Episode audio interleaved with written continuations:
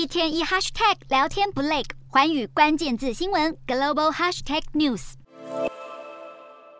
这一节的寰宇大话题要来关注到乌俄战争。乌俄战争即将要满十个月了，但是至今依然是陷入胶着。因此，《纽约时报》就刊登了调查报告，要检讨普丁的心态、俄军的失败，以及美国是如何避免与俄国发生直接冲突。来看以下有八个重点。先来看到第一个，也就是俄军是毫无准备就上战场。俄国医院内有一些受伤的军人，他们接受电话访问的时候就表示，他们上战场的时候，粮食、训练、军备还有弹药都很少，所以等于战场上的物资其实就也可以看出来，俄军根本是准备不足，因为他们有一张一九六零年代的乌克兰地图，而且他们还有从维基百科列印的狙击步枪的使用方法，还有过于乐观的入侵时间表，甚至有许多的高官其实他们都是怕死的。俄罗斯的佣兵组织瓦格纳军团正在运用残酷的战术，在顿内茨克州的巴赫姆特与乌军打消耗战。英国国防部十九号就表示，瓦格纳在近几个月，他们是大量的招募训练不足的囚犯，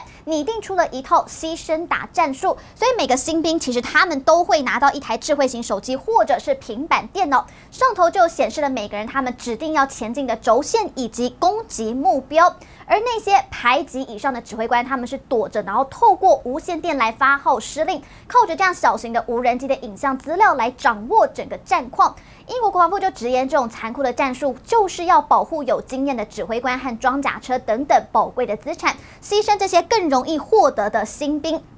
因为瓦格纳集团他们就认为这些新兵其实他们都是免洗的，也就是用过就可以丢掉的概念。再来看到就是普丁他轻信加深他对西方的仇恨值，普丁身边的人他们会开始喂养他对西方的疑心和不满。有一名前亲信，他就形容了这个好比社群媒体的激进化过程，他们会对普丁察言观色，接着就开始来灌输他一些讯息，而普丁对于他的入侵计划从头到尾都是保密到家，连他的发言人和幕僚长都说他们事前是完全不知情。再来看到就是美国曾经要阻止乌克兰暗杀俄国的参谋总长。美国官员他们发现了俄国的参谋总长，他计划要前往前线来视察，但是他们并没有告知乌方的官员这项情报，就是要避免乌方企图要刺杀他，因为这个可能会导致美国与俄罗斯直接的爆发战争。但是乌克兰当然之后还是得知消息，但是华府是不寻常的要求乌克兰不要采取刺杀行动，让乌军错过机会。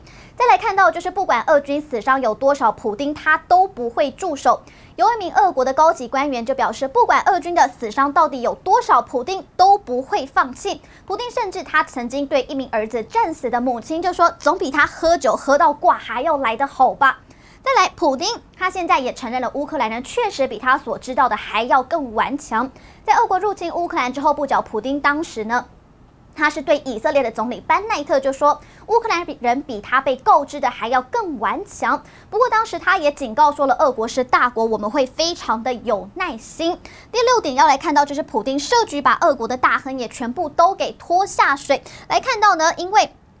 俄罗斯他们在入侵乌克兰的当天，其实普丁他就找来很多俄国的大亨，把他们全部都召集到克里姆林宫上电视。后来这些大亨他们都发现，他们之后都变成西方制裁的目标。再来就是俄军他们用手机，结果暴露了他们的行踪，因为他们只是打回家，没有想到就让乌军找到他们并予以歼灭。根据纽时取得的手机通话内容，俄国士兵是痛恨他们的指挥官，有一名士兵就说了，他们准备要把你当成。炮灰，还有另一名士兵就说了，一名指挥官是警告他，如果擅自离开岗位的话，恐怕是会被枪决的。但是当炮弹来袭的时候，指挥官是跑得比谁都还要来得快，甚至讽刺他的车轮是连泥都卡不住的，也不够。再来看到，就是俄军的飞行员，其实他们也是不够专业的，因为有许多飞行员他们是没有危机意识，好像以为在飞行表演，最后当然就是被乌军给击落。而最后一点来看到，就是俄军有时候他们会自相残杀，